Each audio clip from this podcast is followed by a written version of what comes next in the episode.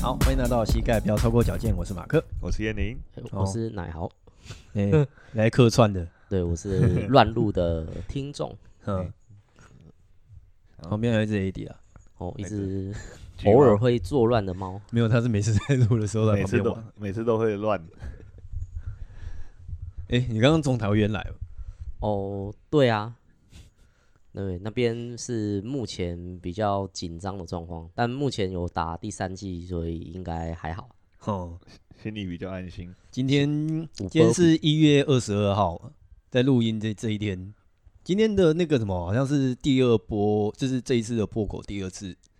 哦，对，八十例嘛，对，昨天晚上昨天哎、晚上几点啊？十一点多就有六有十有一个六十例的那个消息，什么睡一觉起来多了六十个例案例，。还没睡之前就先多六十个 睡前发现是 对，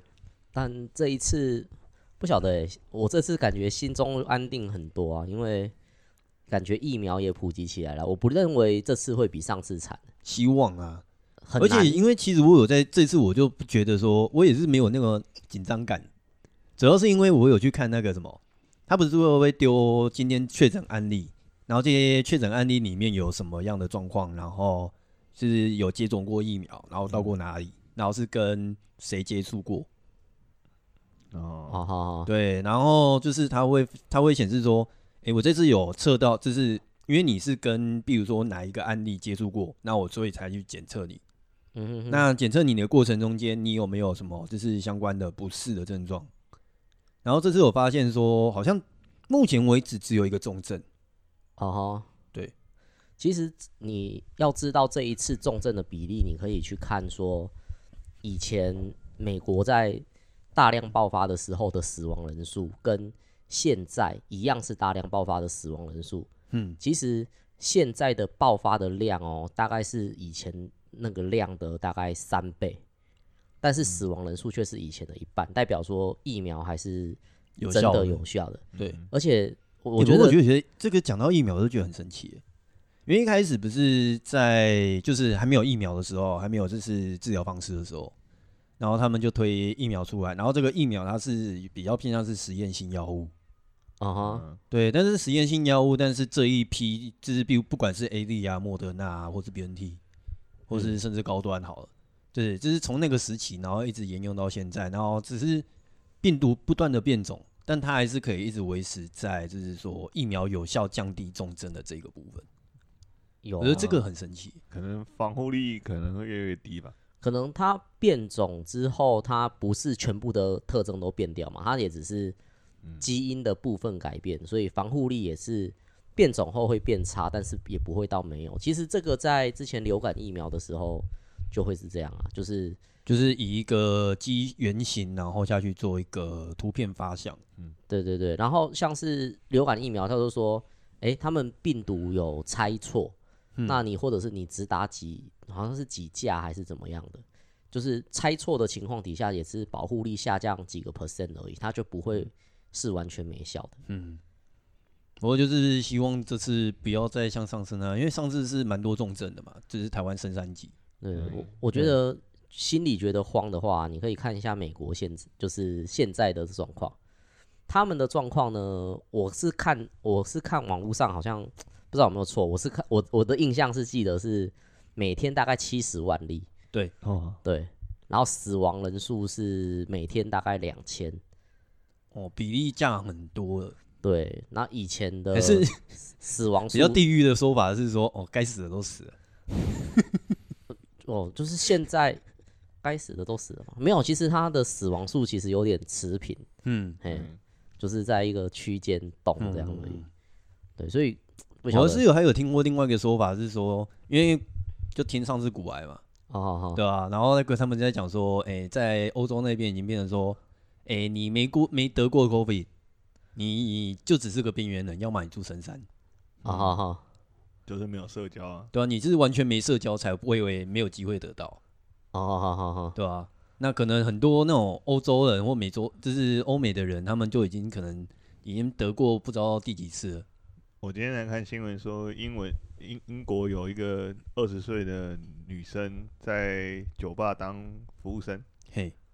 啊，确诊了第四次，嘿，而且在短短的几个月内哎，确诊了四次，都就是不同品牌的，是不是？嗯，没错，哦，直接但大是满贯，哎、那收收收集齐了，哎，可是不是就是他每如果每个变变种都有得到的话，那那应该是目前免疫力最好的。哦，那代表他的血清很值钱哦，就是哎他的那个血清抽出来，嗯哦，疑似肺炎打下去，喝里里，直接跟他抽血，然后就是这个对对对对对，有嗯啊，之前好像就有有说血清疗法，但是就是以前还没那么多个品牌嘛，然后现在品牌很多，他只要全部都得过，他的血清好像就很如果值他钱连现在的所市面上所有的疫苗都打过的话，那更值钱。但我不知道已经得过的人在打疫苗，但是我觉得得过的人他的抗体可能会更好一点，因为他是真正去认识真的病毒。而且他的免疫系统已经有办法完全去锁定那些病毒。对对对，一嗯个是一个是我们打疫苗的人是预防啊，看过我们的免疫系统看过照片，对，嗯，然后他们的是看过本人，面对面，对接触对对对对，接对触过有摸过。就 跟那个看明星一样，就是我看过电视上，我知道他是谁。哎，对对对，对，跟我直接跟那个艺人怎么艺人明星吃过饭，哎，对对对，效果不一样。嘿，啊，高端可能是看一个设计图，所以那个比较没有受到那个辐射的作用，所以比较不会伤害健康。这样，我想到就是因为刚刚你来之前啊，对啊，那个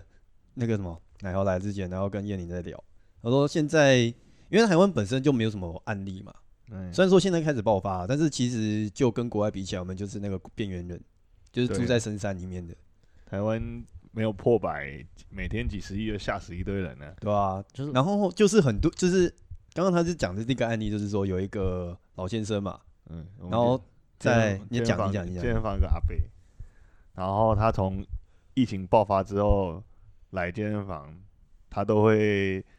运动的时候把我们的那个酒精喷雾带在身边，然后要运动前就把器材全部喷了一遍，这样要滴下来那个才算是有喷过，对，喷的，哦噗就看他一直喷，一直喷，一直喷，一直喷，一直喷，然后接着再把他的衬衫披在那个坐垫上面，然后再开始，然后他还戴是咸湿嘛，对啊，然后戴上这 个手他扒自鸡己用都的知手，道自己喷太多手，扒鸡用的手套。哦，就是不跟这个接触的意思，然后开始运动。我之前看过那个，我前一阵有去恒春，我看到那个恒春的老板，他在收钱的时候，他每一张钞票收进来，都对钞票正反喷一次，再收再收零钱，再对零钱正反喷一次。但是，而且每收一个盘子，他都对盘子喷。我就看他哇，就是他很怕屏东有疫情，很怕就是就是如果他们的店有传出确诊，可能他在村子就不用混了。我哎、觉得好像有哎、之前有一个案例，好像我记得是宜兰还是哪里，就一个渔村，啊哈。然后就是渔村嘛，然后他们那边就有人去国外回来，嗯嗯，好像、嗯就因为原本他们那个是零案例，是不是屏东？啊我忘记了，我好像是屏东。嘿，然后就被整个村子围攻啊，然后砸玻璃还是砸铁门之类的。哦，好屏东像那是个好像是隔壁倒个垃圾，然后就传染给对方。对啊，因为像恒春那种地方就是观光区嘛，就对是外来人口很多，然后那个老板就呈现非常紧张的状态，他其实他知不知道钱其实本来就很脏，但是他整个都喷过，所以他他的钱是干净的钱。可是那个你要不要推销一个那个什么紫那个紫外线杀菌机？照理说，他就算喷了会中，就是会中啊。我不是推销，是他紫外线杀菌机耶。我说你为什么不用一些电子支付，放个 QR code？你就对说你只你收 Line Pay 或者是收什么，哼，那你就不用碰啊，你何必那边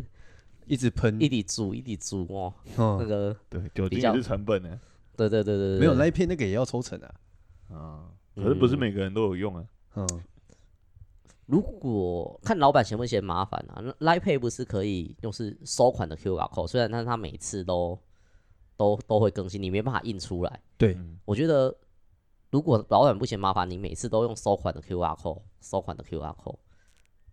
或者是写个剧集，让他每次让他自己跳出来，或哦许可以避啊，开。反正现在很多人都有自己的那种防疫的方式啊。防疫个人小撇步，是不是？啊但是哈就现在以现在来说，健以我们自己在运动的来说，就是蛮多人都走是走户外路线，哎，虽然现在应该疫情慢慢的比较没有到那么严重之后，那回到健身房的人也开始慢慢增加，但我觉得这是疫情增加之后，我们这种自由教练反而比较吃香一点。哎，怎么说？我自己感觉就是说，因为那种假如说你今天有意意意愿要运动，那假如说你本身手头也不会说太吃紧，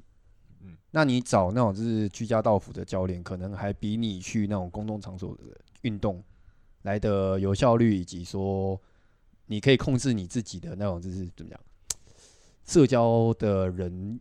减少人跟流人啦跟人接触的机哦会。对对对对对对对对对对，应该可以这么说。哦，所以那个教练到府服务的时候是要穿着防护服进场。诶、他们好像是没要求啦。 我就主动跟他说我已经打过两剂，然后每个礼拜有快筛，然后我就问那个，因为有有一些是那种就是高级社区，嗯嗯，那就是有那种就是他不是保全，他是管家。好好好，诶、你们有听过管家跟保全的？差异是不是？对，管家比较贵，功能比较多，听起来了。没有，管家是指说他会分门别类，然后去帮你服务各个不同，就是收发包裹，然后可能是会有一个负责就是管门的，然后收发信件的，然后或者是做一些其他服务的，哦，好他们会分门别类。哦哦，那一般大楼的保全的话，他就是单纯的就是一个人，然后他要做所有的事情，他没办哦法哦做到那么细。哦，好好好好，对所以请得了管家而已相对高级一点对，就还蛮高级的。哦，嗯，啊，第一次听到这样。对，哦我所以也是后来才有慢慢接触到，哦，原来有这种的差异。啊差异性。诶，一些比较高级的社区不是也有健身房吗？对啊，就是变成说我就是去他们的那个大楼里面的健身房上课这样。嗯，哦，那那那他们那样可以上团体课吗？诶、通常不太会啦。我们要聊这个吗？我觉得可以，但会比哦较有一点，就是假如说听众那边就是听到有些那种就是，诶、真的经济自由的人是怎么生活的？哦，就会变成炫富频道。嗯这个欢迎来到我们的有钱人的世界，傻眼。会变成走向会完全偏掉的。我觉得这个应该有市场，因为九面就是走这一种嘛。嘿，对对对对对，那个有钱人的世界是怎么怎么过生活的？嗯，嗯，我之前有听过一个，这个学学生是想要上瑜伽，诶、但是他他就住在健身房的楼上。对，他请教练到他家教，嘿，他没有要下来健身房的意思。蛮哦多的。如果真要讲的话，其实像他们那种有比较社经地位的人，对，啊他们反而会比较不想要跟一般人有太多交流。啊哈，对，所以你说刚刚说那个团体课的部分，其实蛮多，他们就是我有钱，我直接我就有意愿嘛，因为他们其实对他们自己的目标定向很明确，明确。对，所以他们不会说哦，我今天只是想运动，但是我又没有那个心，所以我要跟着其他人一起动。啊哈，对，但是因嗯为我本身是有有资源的，那我就直接请教练来帮我，就是一对一。啊哈哈嗯，他们考量的点可能相对简单了，单纯对一点。对，因为他们本身的目标就是很明确嘛，那我就不需要跟别人一起。对，诶，那像上次啊，就是疫情很严重的时候，健身房封馆，那社区的健身房是不是不在此限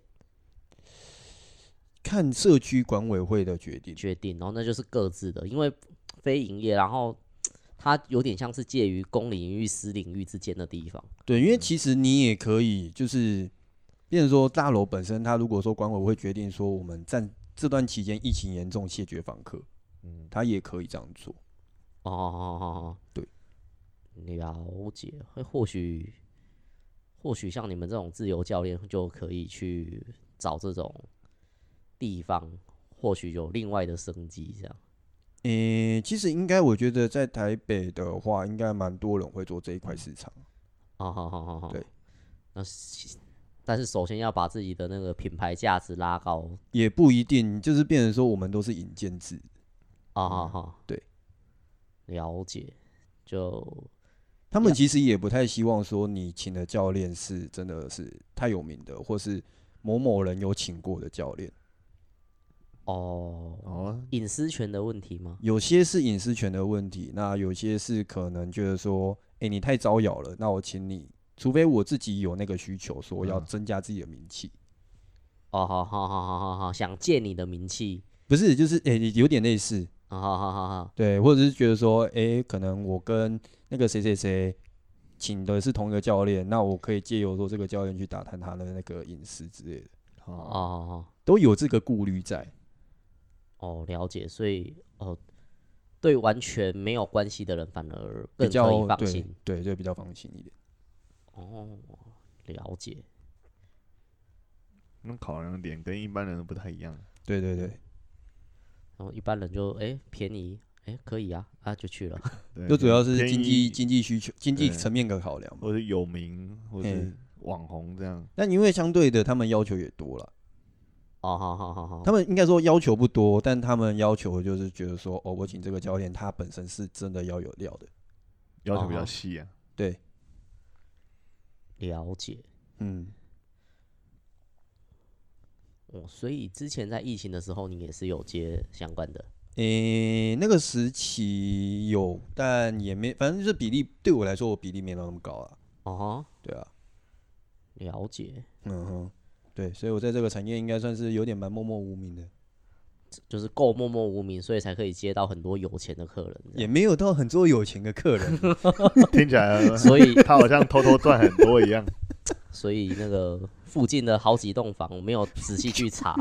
其实是隐居在隐居在台北的角落这样。嗯，对他只是不想出风头而已。 我想就是因为其实像啊，我觉得应该也没什么好讲。所以当当当中有遇到让你不想努力的阿姨吗？很多都是不想努力啊，进到那个社区就觉得不想努力了。哦，是社区让你不想努力，还是但阿姨是让但你是不但是，想其实你会觉得 就是说，我觉得那个话题就是很多转转另一个方向走，我就觉得这可以聊啦。反正就是你会觉得说，嗯，其实他们的生活蛮压抑，真这是真的。努力哦哦诶、你不能随便做一些什么事情，哦，对，因为可能住同一个社区的人，虽然交集不多，可能就是他们就是可能剑走偏锋嘛，就是可能你有一点点小小的八卦被对方找到，就很严重。好好好好好，嗯就哦因为交头接耳这样。对有钱人的名声是很重要的。对，那比你在那种乡村里面那种三姑六婆，那种就是村头的消息传到村尾还要严重。欸随便乱没有传同，样越传越夸张都无所谓。他们一样是三姑六婆，只是一个在乡乡村里面，我们一这个在集可不可以播啊？一个在高级大楼里面，同样是三姑六 婆，本性是不变的。嗯，祝你在这次疫情找到可以不用努力 的阿姨。 不行，我觉得这集播出去之后我就没工作做了。阿、阿姨会帮你藏得很好，你不用怕。没有，没没工作没关系，你有阿姨啊。 对不 行，对，阿姨会保护好你，对，对因为名声比较重要。 OK OK，对够了够了够了够了 够了，我就其实累积一些不好的名声出来。 开始渐渐羡慕你的工作了。之后会有什么阿姨杀手的名号出现？喂，我现在的客户比较多的还是就是居家的比较多是男生的、啊嗯，嗯，嗯，叔叔，我不想努力了。或者他介绍他妹妹啊，没有啊，其实很多有哇钱姐人，姐有钱人不太敢公开自己的性向。等一他也下我发现被我是迫我我发现我是这个节目的主持人，但是我现在一直被攻击，我不知道该怎么讲话， 全讲不出话。哇 我 OK 我我的节拉节奏的能力有点开太高了。呃，我们本来只是想说，就是我这次疫情上来之后，然后就是大家对于那种诶、那种就是防疫的意识就慢慢又升温了啦。对嗯，哎、对啊，像现在那种就是团体课程的话，就是因为人数多嘛，那就不晓得就是之后的那种就是政府那边的限制会怎么样。嗯我觉得不晓得，现在政府应该很头痛，因为接下来就是过年了。没有，我觉得他们现在卡在几个点，就是一个是疫苗已经打了，嗯，然后二来呢就是现在的重症率不高，对对，介于要开放跟，但是民民民众的那个因为情你绪，因为你升三级之后，是不是会影响所谓的那种民生服务业？而且你又是在他们的大日子过年的时候下这个限制，哎、而且今年要过年了，哎、不对，要选举了，嘿，那选如果你在过年期间给他三级下去，我看选票应该就蒸发掉了。你们不觉得说，呃，这好像就是讲到那个什么，是侯那个新北市长之啊前，这是第一上一次升级之前，他就是一个非常的激进派，啊哈他，就是先封，就是上就是上面政府还没有说宣布要升三级之前，他就是先封掉那个各大运动中心跟公共场所。啊哈，对，然后就是开始说，哎、沙盘推演要去做封城准备这样子。啊哈但是这一次他完全没说话，就说一切照中央的指示做。嗯，怎么他聪明，嗯，我就一直说，我觉得那时候就是想说，哎、不对啊，之前之前之前的那个状况的时候，就是升级的时候，他就会在讲说，哎、要封要升三级啊，然后公众场所，然后禁止人员出入啊，然后再来的话就是要封城嘛，然后甚至沙盘推演。但是这一次他就是说，哎、上面怎么做，我们就是尊重指挥中心的做法。我觉突得然突然变很听话这样？对，嗯我觉得跟民众的情绪有关系，所以我觉得政治人物多数还是会希望依照民众的情绪的方向走。像是我前一阵子，民众不都是一直在喊，就是媒体也在喊什么超前部署、超前部署，就是你走在前面的人，好像就会你比政府先做，好像你就会更就是更得到得更民好的心名声。对对对对对对对。那现就是他那个时候觉得，诶，可能会，然后那其实即使就算你做前面做超过，民众好像也不会怪你，因对为大大家那个防疫为重的观念已经太重太重了，嗯，所以他这样子做其实是不会有害的。但是现在如果再做的话，就难说了，因为又有疫苗，然因后又为要大过家年都已经觉得说，前面疫苗打那么多嘛，然后再来如果再封一次，原原本已经倒一半的，那嗯剩下一半是不是也要跟着倒？如果他现在还这样的话，变墙头草啊了。墙头草嘛，没有，我是觉得他把他会不变好下的棋丢给别人下，这样子那个炸就是比较不会会影响报到到自己。啊。啊，对对对啊不要背这个锅啊。对对对，给别这样人子无论怎么什么样，都是说，哎、我是遵从嗯中央的指导啊。这锅给中央背啊，对诶对对、县市长的连也连任也是可以连两届嘛，对对啊对对，哎、嗯但是是明文吗？还是没有明文？反正应该现在就是就是假如你有你你可以重复参选嘛，所以呃才说柯文哲这一次没有要选啊，没有不能选，因为他已经连两任，啊他已经两任，第二任了。对对对啊，对，应该就没有了。嗯，难怪他这次做做一些奇怪的一个决定。 嗯，他有嗯对他有在管吗？这个这个时期是很可以冲的时期啊这。个哼，代代退的时期是想干嘛就干嘛， 带队带队兄弟八字 亲，想起来也是。啊，就是我们最近对对一些那种现在的疫情的看法，对啊呀、呃，其实就很多人就是反应也是蛮激烈的，但其实像现在以国外的例子来说，他们就慢慢开始回归到一个比较稳定的生活状态，然后就已经开始往共存发展。嗯，对嗯，那假如说以现在，因为其实我有问过有那种就是相关的人士嘛，然后就是觉得说现在疫情上来，虽然说轻症影响不大，但问题是你不可不能保证说未来不会出现台湾性的变种，台湾特有种，对台湾特有种，而且因为像 COVID-19 它的病毒它本身是变异速度很快，然后以及说它的变相是不可控。应该或者是说我们没有办法预期说它未来的那个叫做什么，就是它的变种方向是往哪个方向走。对呀、不可预测了。所以，所以说现在虽然是轻症，但未来会不会就是连我们的疫苗防护它有它也有机会变重症，这个就不一定。台湾变种这个我倒是不太怕，因为你看过去出现变种病毒的地方都是人口有密集大量感染、对人口密集，就是因为变那个就是变异这种东西是随机发，是一个几率会发发发发生的嘛。你要量跟次数够多，嗯它才会有几率出现，它才会更高的几率出现。对，那台湾的案例，我觉得太少，然后台湾出现独立变种的几率，就算万一出现了，也很可能就莫名其妙死在对，所以台其湾实假如说今天现在台湾的感染数不高的状态下，它变种机会出现的机会不高。对但不能保证，假如我们就直接让它进到台湾社会里面之后，那假如说我们两千七百万，哦变七百万了，嗯、不是三300百，不是三百吗？哦，是三百吗？剩下四百万你生哦，我生不出 来，现在开始哪积时候极多努出力四百万的 人呢？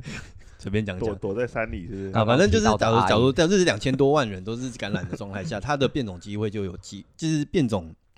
比较有机会发生啊。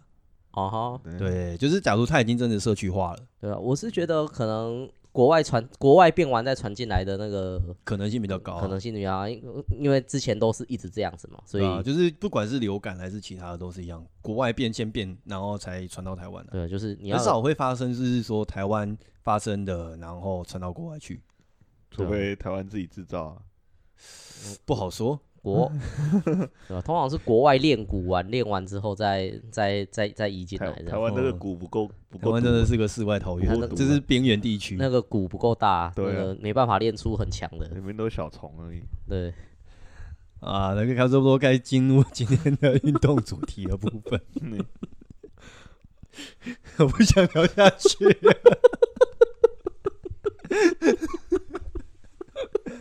啊，来到我们今天的那个运动放大镜单元，这样转好硬哦，我们今天的主题是哎胸推、 卧推，胸推或卧推。嗯，嗯，好，那我们要先介绍一下动作是怎样，胸推、卧推应该是很多人进健身房之后的一个很怎么爱样练的动作。男性啊，女性也是啊，女性也会吗？嗯，比较少啦。比较少看到啊。对，虽然我有时候还是会教女生去做卧推，但我觉得在做卧推之前，我会先去教她们爬行动作。爬行啊。对爬行好啦，就是再回到刚刚讲说，就是介绍卧推这个动作。好，哦，我们的卧推的话，一般就是会解释成英文的话是 bench press，啊哈对，，哎就是在板凳上面去做向上推举的动作。啊没哈，错对，那这个动作本身设计的目的是在于说增加你的胸大肌啊哈，的一个肌肉的维度嗯对哼，或刺是激力它量。对，力量我刺激它。对，但是其实我们分解动作本身的话，就是因为我们在做 bench press 的时候，那我们主要是用双手去支撑杠铃，或者是说哑铃，对，或者是说简单的一个重量。当然也有人做壶铃做。嗯哼，对，对那它的主要目的就是说，当重量在你手掌上的时候，然后借由你的双手，然后把重量由你躺卧的姿势的状态，往垂直地面的方向往上发往上发力。嗯朝哼天花板的方向。对，对那在动作本身拆解的话，我们其实会发现说，在 bench press 的时候，蛮多人会在使用上面，就是几个大方向啊，几个肌肉的方向，就是包括我们的手臂。那手臂的话，应该会比较着重在我们的肱三头肌，就是你的手臂后侧的这个区块。对，然后以及说，再往身体中央移动的话呢，变成说我们的肩膀的稳定，肩或者是说关我节们的三角肌的一个那个肌肉的力量，肩关节跟肩胛骨，肩胛骨然后外侧这个外围的三角肌，对，对，然后才会到你的胸大肌对，的使用，主要是胸大肌啊，主要是想要先胸大肌，但是假如说几个要点如果没有达到的话，蛮常会发生到说，一开始在练胸肌的时候，然后他会觉得说，诶，为什么我明明做的动作跟你一样，或是诶，我也照教练做嗯，是一样的动作，但是我感觉我都没有抓到胸，胸没出力的感觉，对，但是一直找不到那个点。嘿。对，那通常这时候会怎么修正比较好呢？要丢给我吗？那、不然我好啦讲给你。 对啊，就是其实蛮常会发生到一些状况，就是说，诶、第一个就是你的动作轨道不熟悉，就是嗯比如说我们在做胸推、卧卧推的动作的时候，那嗯你的动作角度，因为我们一般来说，其个其实一个标准点就是说，我们的重量应该是要在，就是力量会有一个力量线，嗯哼，那这个力力线的部分的话，它是垂直于地面。嗯哼，对，对，所以在这个立线上面垂直的地方才会是我们的肌肉的张力的所在。听起来有点复杂。有点复杂。那简单来说，就是说以动作角度来说，有蛮多人在做卧推的时候，他感觉比较常会抓到是说肩膀或是手臂。哎，对，那蛮常我们自己在教学的时候就会看到是说，诶，为什么你会感觉到肩膀或手臂的力量比较大，但是你没做到胸的力量？那有可能是你在卧卧推的时候，那你的轨道就会比较往上偏，比较往头部的方向跑。哦，对，所以你的力线就会跑到你的肩膀上面。这样就会花很多力气在维持这个杠的。对，那你动作有点本硬身你会感觉到说你的肩膀的力量多粗，但是因为你的力量是在你的肩膀正上方，所以不得不用肩膀的力量去表现。嗯所以那如果说遇到这种状况的话，那你可以把你的重量的位置，你可以选择是说比较轻的重量先去抓说你的位力量的位置是尽量是坐落在你的胸线正上方，胸线就是两乳乳头中间的诶、连接的那连条成一线。条连成一条线嗯，啊。好，换你。好，那做这动作第一个呢，我们通常先注意得到的是我们握杠的这个距离，手手臂握杠的距离，再来就是手腕不要这个过度弯曲和过度伸展。嗯，保持好接好杠的位置，再往下会对到我们的手肘。那尽量在过程中保持我们的这个前臂，呃，跟地面是垂直的，不管是在起杠或落杠的情动作上。嗯对，那刚刚讲到一个重点，就是我们在从一开始起杠之后，会在我们的肩膀正前方肩线上，然后再往下的时候会落到我们的胸线上。那你会发现肩线跟胸线不是在同一条的直线上哦哈，嗯，所以那个在过程中，它其实轨道是有点弧形的，不是直线线性的，做起来感觉会比较滑顺一点。那我们的手臂、肩膀跟手臂的位置会呈现大概四十五度角，不要太开，也不要太合，这样会导我致发现你说开始进入教官模式，也不会啊。讲的动作太仔细了，开始有点快没那我们跟上手臂其实它从哎水水平的外展到身体这个九十度有不同的角度嘛。那通常我们会抓中间值，不要太开，也不要太窄。哦嗯越开的话就会导致你的肩肩膀出更多力，越窄的话会让你的三头参与的更多。哎、对，那我们从上到下，身体贴好椅背，脚踩好地面，不要让自己的腰浮起来。然后在过程中，不要让让自己的这个这个手肘位置跑掉。我觉得你讲完这一部分，我要在下面接上影片连接。其实不会啊，就是没有你讲太详细了啊、主要让让让你如果在做的时候，你可以稍微去对一下，说你在做的时候有没有这些细节有没有注意简单到来说，就是我们基本上在卧推的时候，我们通常会要求说你的双脚要着地。对对，那因为如果说你的脚没有着地的话，比较容易会造成说你的身体的躯干的稳定度变小。因为毕竟虽然说我们在做板凳的卧推，那我们的接触到一个平面的一个面积比较小，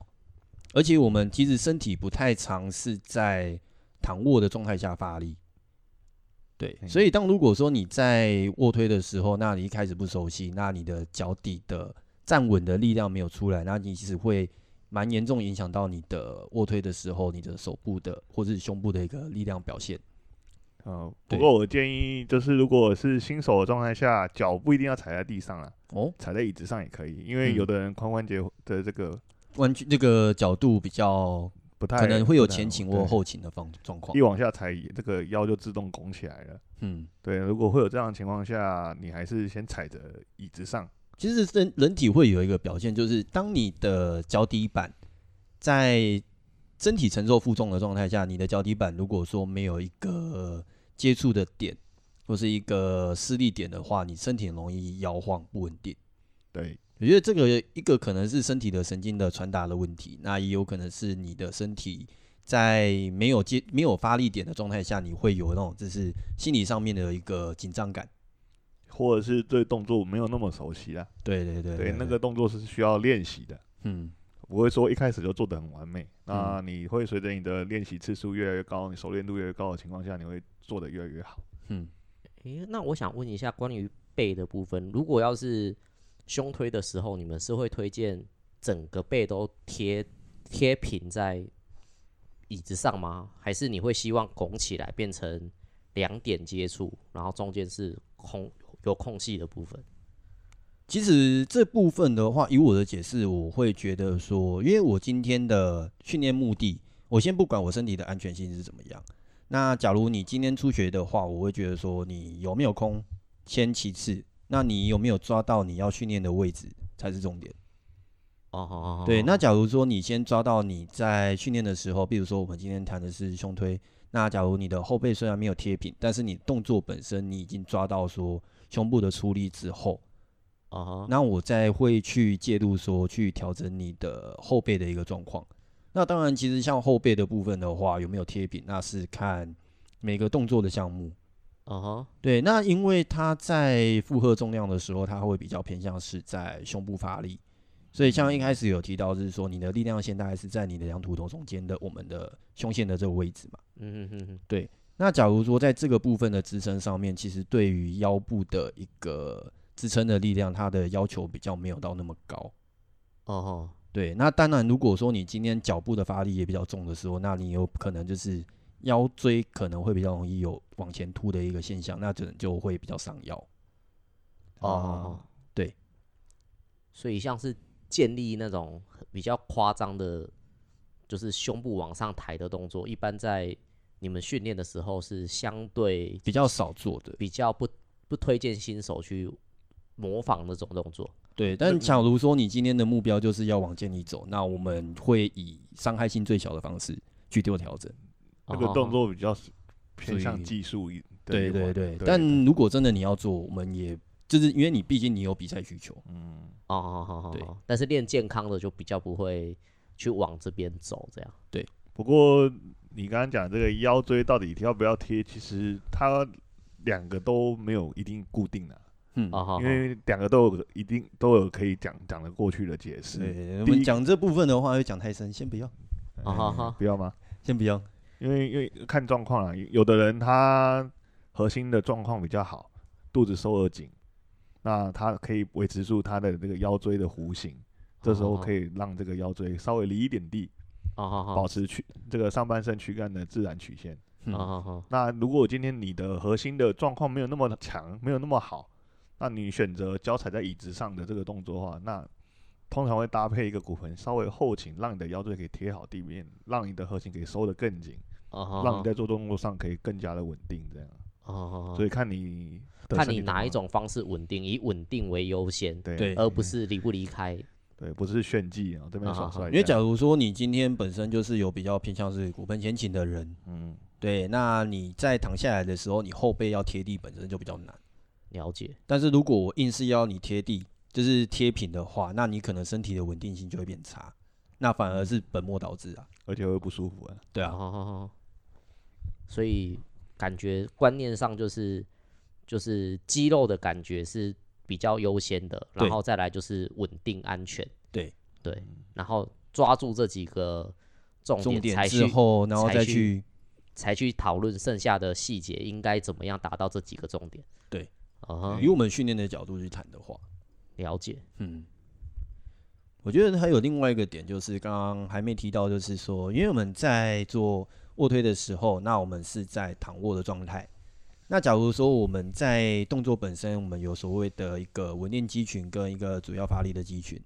那在我们卧推的时候，会比较着重就是稳定的部分，会希望说你的后背肩胛骨的力量，嗯在过程中尽量都是保持在一个收紧的状态。嗯哼，嗯，对，那因为毕竟当你的后背的力量稳定之后，那你在胸前的一个移动发力上面才会比较确实。所以像我们蛮常会发现到，就是说有些人在做卧推的动作的时候，肩胛骨或是他的肩膀会跟着一起往上推胀。对，但是因为那个状态下是你的肩胛骨的活动比较大，那会影响到说你的整个身体的稳定性。嗯哼，对，讲到这边可能听众会有一点模糊啦。那简单来说，就是当如果说你的后背没有去固定的状态的情情况下，你可以去比对一下，是说当你固定的时候，你的胸大肌在发力上面可能会比较确实。但是如果说你跟着去做活动的时候，那你可能就会把力量往外引导到你的手臂跟肩膀。嗯对，哼这也是为什么有些人一开始在练卧推的时候比较容易练到肩膀跟手臂的其中一个原因。嗯哼哼，嗯，就是有一个比较容易搞错的地方，就是肩胛骨固定的这个动作哈、嗯很多人对于肩胛骨固定的这个动作的想象是，就是向中间夹进去，朝着脊椎方向夹进去。就单纯的挺胸啦。对，那这这个动作肩肩胛骨向中间集中的结果会造造成说你过度的挺胸，然后胸椎跟你的肋骨会过度的翻起来。嗯，那它它反而会造成你的核心更不好去收缩。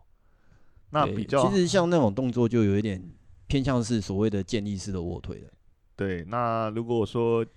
今天你想要稳定好肩胛骨的比较好的方法，就是让你的两片肩胛骨贴在椅背上，平贴好就好了，不要刻意的往中间夹。那你也不要觉得说它过程中间会移动就 OK，你尽量维持稳定就好了。嗯，因为它也没什么可以移动的，因为你压重量压在已经上压面住了。压住了它，你就想办法维持哦稳定它，然后完成这个动作。嗯，就是一个比较好的方式。那哇过度内夹反而会造成你呃其他这个问题啊。那这边就应该再加一个，可能就是比较常会有人听到的项目，就是所谓的胸部的话，有分上中下中的胸吗？哦，你讲的这个应该是激素吧，对吧肌肉束啊，肌肉束的部分。对，上束、中束、下束。对啊，因为我们在蛮常会听，就是不晓得自己听众的比例大概是自己有如果有运动的话，会是比较偏向是所谓的竞技型的，还是健美型的，还是觉得说，诶，我什么都要。有的广告啦，对广告什么上胸呃什么比较会比较厚啊，下对胸修这个形状对，之类的。那实际上，除非你是有刻意要去塑雕塑你的对肌肉的一个外观的话，对，那实际上正常来练是三束都会同时使用到，对，看你的动作角度。其实对我们的动作角度还是会有区分，就是说我们的比较偏上束、中束或是下束。呃，跟着你的推推出去的方向。对，对，所以这个迷失是真的，真的。假如说你今天如果说有分上中下松的一个训练的话，你可以用不同的角度，然后去征召比不同比例的肌肉数。对。但是我觉得，我我觉得一般的民众嘿，比较不会去做这件事情，因为第一个很浪费时间，你练一个胸要练分三次练，因为上中下都要练。不会啊，我就想要我奶大。哦，那那你可能就花两个小时在练胸这一个部位上，其实是有点耗时间的。嘿，对，再来就是正常来说，就是均衡发展是比较好的。就是我们以，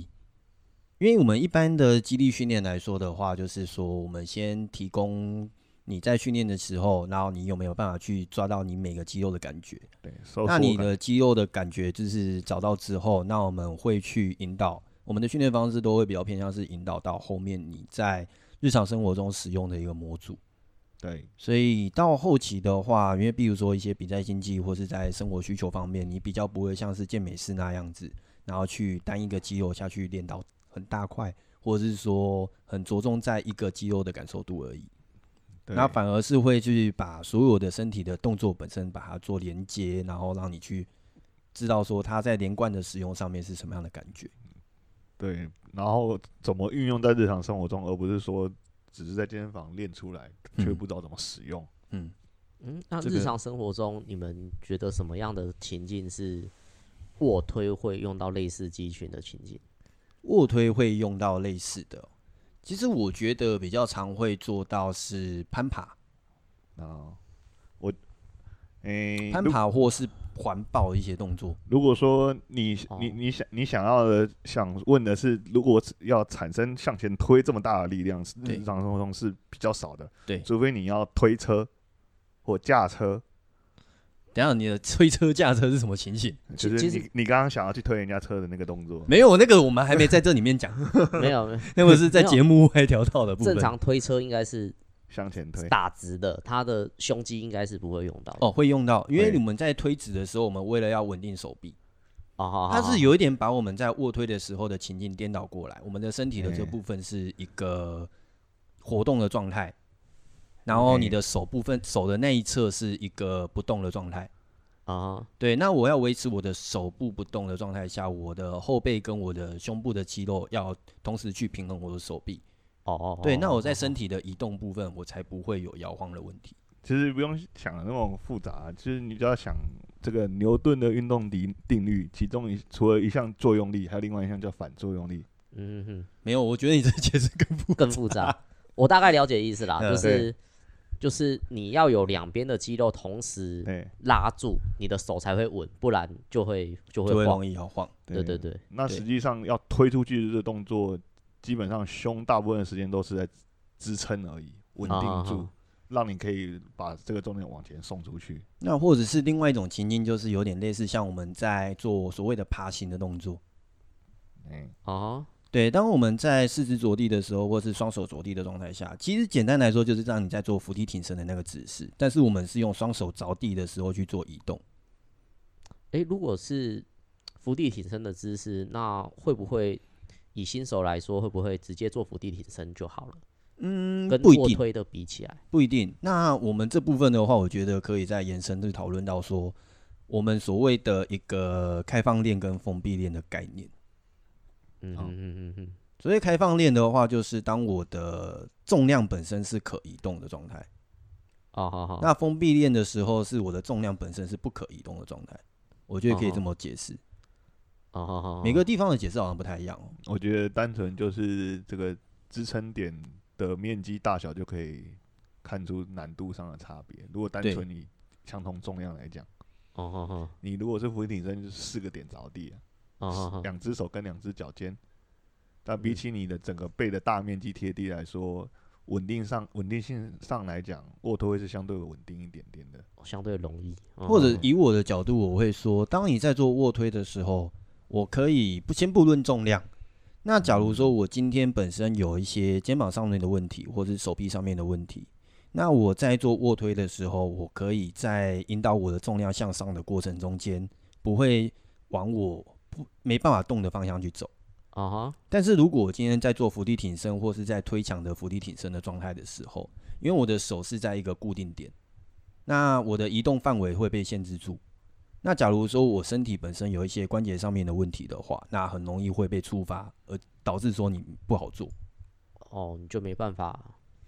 动，可你的手是被固定住的，所以对嗯你没办法自由的想要往哪里收缩就往哪里收缩。，对，这个是为什么我刚刚会提到所谓的开放跟封闭的这个概念。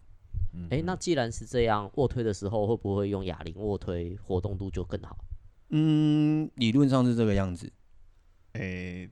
对，但是它连带的稳定性就更更更不好？对所以，所以如果说一开始初学者想要练哑铃卧推的话，那当然还是先从轻重量开始，先抓，这是主要的目的，就是你要练哪个动作，那那个肌肉就要有感觉，对。嗯嗯，所以你要先去抓那个肌肉的感觉，再去增加你的重量。了解重量永远不是第一选择啊啦。对，就是你可以控制，你再去往上加。那对假如你没办法控制，那你又往上加，那当然就是伤害的风险就会提高。对，啊嗯嗯嗯，因为就算你可以控制了这个重量，还有其他的元素可以去做一些改变啊，就比如说动作的角度啦，对，速度啊，还有它的一些行程啊，都可以做一些简单的变化。嗯嗯哼，嗯对，是对，然后就像，就算你到了下一个下一个重量，你可能也就是从又要从头开始学习怎么适应这个重量。嗯，哦，毕竟我们在训练的时候，就是在让身体去适应我目前的刺激，这样。所以你们会建议说，就是轻重量，然后抓就感是觉，抓感觉，然后越做越慢，越做越稳，然你后完稳全的时适候应，对。之后再往下一个重量走。对对，再去挑战下一个阶段。对嗯哼，我们的动作本来就是速度越快，稳定性越好。嗯嗯嗯。对，就是有点类似像你骑脚踏车的时候，那你有所谓的速度去加成，那你在过程中间你就不容易去失衡。嗯嗯，对，，但假如说你今天，假如你骑脚踏车的时候，就算就是我们会说你在动作上面，如果你连慢的动作你都有办法稳定的做，那抓到你要抓的位置的话，那你才再去加重量，它效果对反而比较好。你要看很多人叫他做做快的，好像做的有有模有样。对，但是叫他放慢速度，他就歪七扭八了。对，一下子往上偏，一下子往下对，偏。哦其实慢的时候的控制力需要更加的专注。对，然后稳原效本不效稳果的对啊效果可能也会更好。嗯，就是把你原本不稳的这个问题会放大，啊好哦好让好你自己好知道这样。对，哦，所以不应该把那个那个重点放在重量跟次数上面。你可以先用速度，就是加速度的方式去熟悉说我的动作轨道跟模式，嗯哼，然后再去，因为很多人就是我会讲到速度间，第一个是因为很多人在刚接触的时候，很他急觉得啊，说很急，他觉得说这个我可以，那我就先做。嗯那你其实可以就是讲，就是我就会把它转成说，哦，先让你知道说动作的模式是什么，那我再去帮你做一些调整，然后你放慢速度，如果可以抓到这个肌肉的感觉，嗯，就 OK。嗯哼哼，对，嗯哼那加重当然是后面的事情嘛。嗯哼哼，嗯，有的人呢第一次做卧推的时候，对于这个动作没有概念，或者是速度上没有概念的时候，跟他说好，我们现在开始，但是没跟他讲慢慢做，他就直接撞到胸口再弹上来，这样弹正式的对、建立式的，对，就会出现这样的状况。那通常都还是要当哦然也不能说错啦。就痛了点啊，就是看目的是什么很重要。嗯反正肋骨有十二十二对嘛。对。我想说，大家练胸口碎大石是不是？ 好啦，应该也差不多啦。就是我们对于一些卧推的一个了解，然后介绍简简易式的简介啦。对，因为当然，当然，因为我们就是如果说牵扯到不同的竞技，比如说一些建立的一个卧推方式，那或者是有一些可能健美式的建立方式，或者是我们单纯的一些增加体能的一个训练方式，那概念不同，那我们的基准点不同，训练方式也就不一样。我们今天讲的是最基础、最一般初学者学的，对，希望不要让大家搞混，就对先集中收束在这边。对，因为有不同的变化，会因应你的目标跟需求做改变。嗯，简单的说就是找教练。嗯，对，当场看比较准。对，毕竟每个人的嗯状况不对同，那对你的当然目标不同，那我们当然就是因应应你的的需求，然后去调整你的动作。对啊，嗯哼，好啦，那我们今天应该就先到这边啦。好嗯，啊，我是马克。我是燕妮，我是来客串的奶豪， 哎嗯，好，那我们下堂课再继续聊啦。好，好，拜拜。拜拜。拜拜。